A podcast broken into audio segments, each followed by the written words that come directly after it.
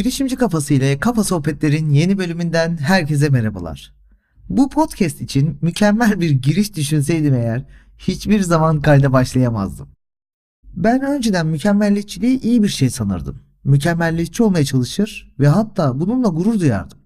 Ta ki girişimciliğin mükemmelliyetçilere yer vermediğini hissedene ve bizzat görene kadar. Bu yüzden de bu düşüncem ve hedefim çok fazla uzun sürmedi aslında. Mükemmelliyetçi olmak da istemiyorum, mükemmelliyetçilerle çalışmakta. Podcast'e giriş cümlem aslında bunun çok iyi bir işareti.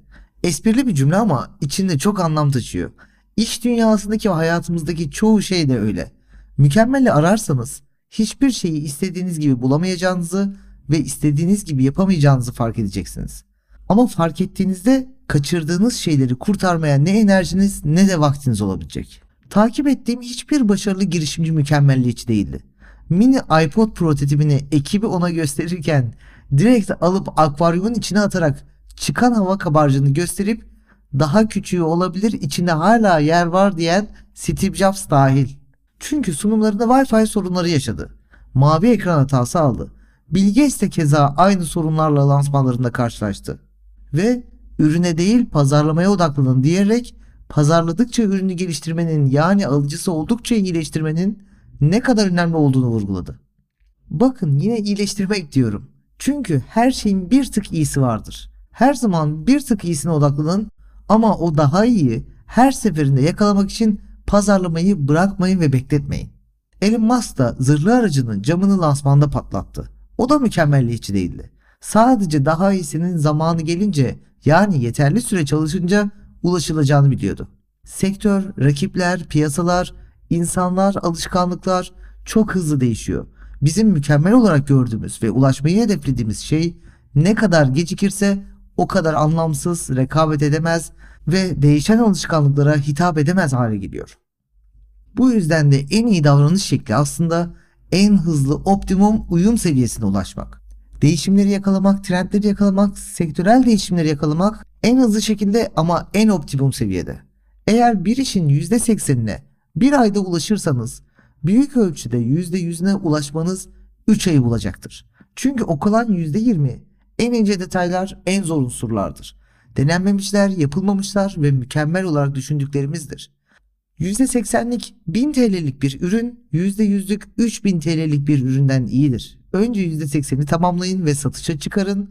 Sonra %90'a çıkarın ve fiyatı arttırın. Sonra kalanı tamamladıkça iyileştirin. Mükemmeli beklemeyin. Veya diğer bir örnekle bir ürünü mükemmel yapmak için ayıracağınız eforu 3 ürünü optimum seviyede başarılı kılmak için ayırabilirsiniz. En azından hangisinin daha iyi tutabileceğini görerek alternatif rotalar oluşturabilirsiniz. Peki nereden geliyor bu mükemmelliyetçilik hassasiyeti?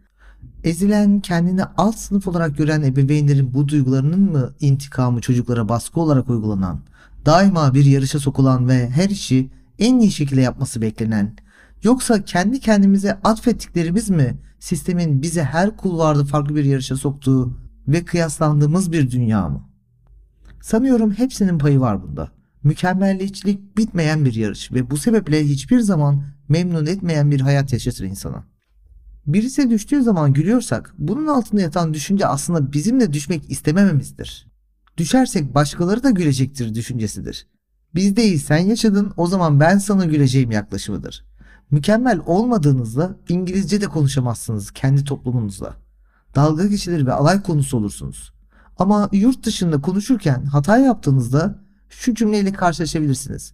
Sen yine benim dilimi biliyorsun ben senin dilini hiç bilmiyorum gibi bir olgun cevap alabilirsiniz. Çünkü hata yapma lüksü dünyadaki en büyük lükstür. Çünkü ne kadar gelişme açık olduğunuzu, öğrenme ve deneyimleme potansiyelinizi kullandığınızı gösterir. Keşfetme, yeniliğe açık olma cesaretidir hata yapma özgürlüğü. Kendinle dalga geçebilmektir. Hatalarınla ve eksiklerinle yüzleşebilmektir. Girişkenliktir, girişimciliktir hata yapabilmek. Belki birçok kişi yapmaktan korktuğu ve çevrenin bu sonuca olası tepkilerinden korktuğu için girişimciliğe cesaret edememektedir. Ya batarsam ya çuvallarsam ya da beklediğim başarıyı elde edemezsem soruları altında ezilir. Ancak bilmezler ki onu seven çevresi, ailesi başarısızlıkla karşılaşmasın diye istemez girişimciliğini, onu sevmeyen çevresi ise ya başarırsa diye istemez aslında.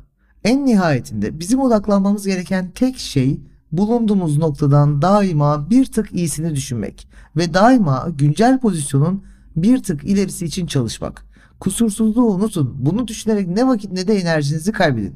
Yapabileceklerinizin en iyisine değil, o anki en iyisine odaklanın. Bir haftalık işi 2 saatte yapmanız gerekiyorsa yapabileceğinizin en iyisini kimse beklememeli.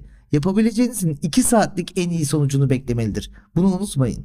İnsanların zihnen ve bedenen hırpalandığı, neleri başarmış ve gerçekleştirmiş olsa dahi tatmin duygusunu yaşayamadığı mükemmelliyetçilik yarışından çıkın. Hatalarınızla dalga geçin ve onlardan öğrenerek ilerleyin. Hem hatanızı ve yanlışlarınızı keşfetmekten hem de onları düzelterek bir şeyleri başarmaya çalışmaktan haz alın.